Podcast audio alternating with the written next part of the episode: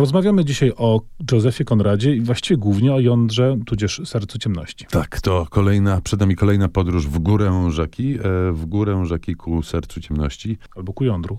Tym razem za sprawą e, adaptacji graficznej. Ukazują się właśnie dwa, aż dwa komiksy konradowskie. Pierwszy z nich to Kongo, napisany przez Christiana Perricina i narysowany przez Toma Tirabosco. Komiks, który gdybyśmy tak spojrzeli na niego z pewnego dystansu, no, ma w sobie taką, taki element, y, no nie może humorystycznej kreski. Te, te twarze Tak, są tak, narysowane w taki stereotypowo komiksowy, nieprzesadnie realistyczny sposób. Realistyczne jest tło, ale ludzie mają taką właśnie kartunową y, ogładę, no ale sama historia w sobie nic kartunowego nie ma, bo to jest opowieść o, o tym, skąd się w ogóle jądro ciemności wzięło. Tak, to jest takie The Making of e, Jądro Ciemności. Tu głównym bohaterem jest nie Marlow, tylko e, Konrad we własnej e, osobie.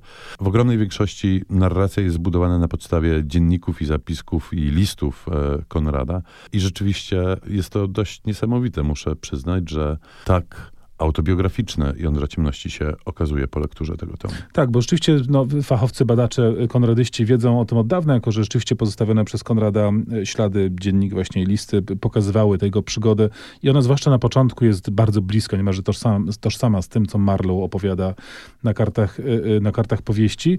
Natomiast no, komiks podaje nam to w formie no, gładszej do, do połknięcia, ale również opatrzony jest w komentarze, w, w posłowie, które całą tę historię ciekawie budują. E, Również komentarz tłumacza Krzysztofa Umińskiego, który też pokazuje, jak autorzy e, kreatywnie używają dokumentów, bo tam czasami słyszymy oryginalne teksty Konrada, a czasami jest to e, kreacja na podstawie tych dokumentów stworzona przez scenarzystę. Kolejna powieść graficzna, konradowska, to już adaptacja po prostu Jądra Ciemności na, na obraz i na dymki, z, dokonana za sprawą Aniango i Meyrowica. E, Aniango zresztą e, przyjeżdża na festiwal Konrada. To zupełnie inna kreska niż e, ta Toma Tirabosco, m, który też będzie gościem festiwalu. Aniango poszła w taką... Hmm, to jest e, zrobione ołówkiem, tak mi się e, wydaje, i to jest wszystko bardzo mocno zamglone, To znaczące, że obydwa te komiksy są czarno-białe. Tutaj koloru nie Tak, uświadczysz. tak. I tylko na okładce tego komiksu towarzyszy czerni i bieli czerwień, która e,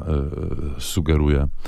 Sugeruje wiadomo, co sugeruje. No wiadomo, co sugeruje. Tu to momentami są, e, nie ma tu e, kadrów komiksowych, tylko jest taka mm, ilustracja na, e, na dwie strony. Czasami nie ma dymków, tylko są właśnie gdzieś tam e, e, notatki. No a świat przedstawiony jest właśnie przedstawiony za taką dziwną mgiełką. Jakby trudno było się do niego e, dostać, jakby ta zawiesistość tropików e, rzeczywiście mm, ją trochę opętała. Ale nie samym jądrem ciemności człowiek żyje.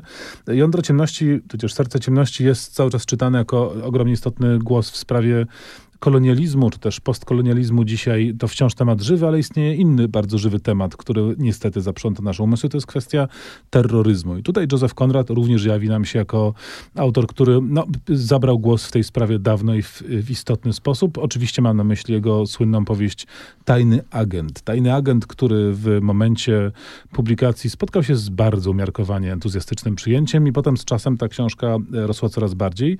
Mówimy o niej e, nie bez przyczyny dodatkowej, bo wprawdzie w tym momencie jeszcze niedostępny jest, ale w przyszłym roku ukaże się nowy przekład e, Tajnego Agenta, dokonany przez Macieja Świerkockiego.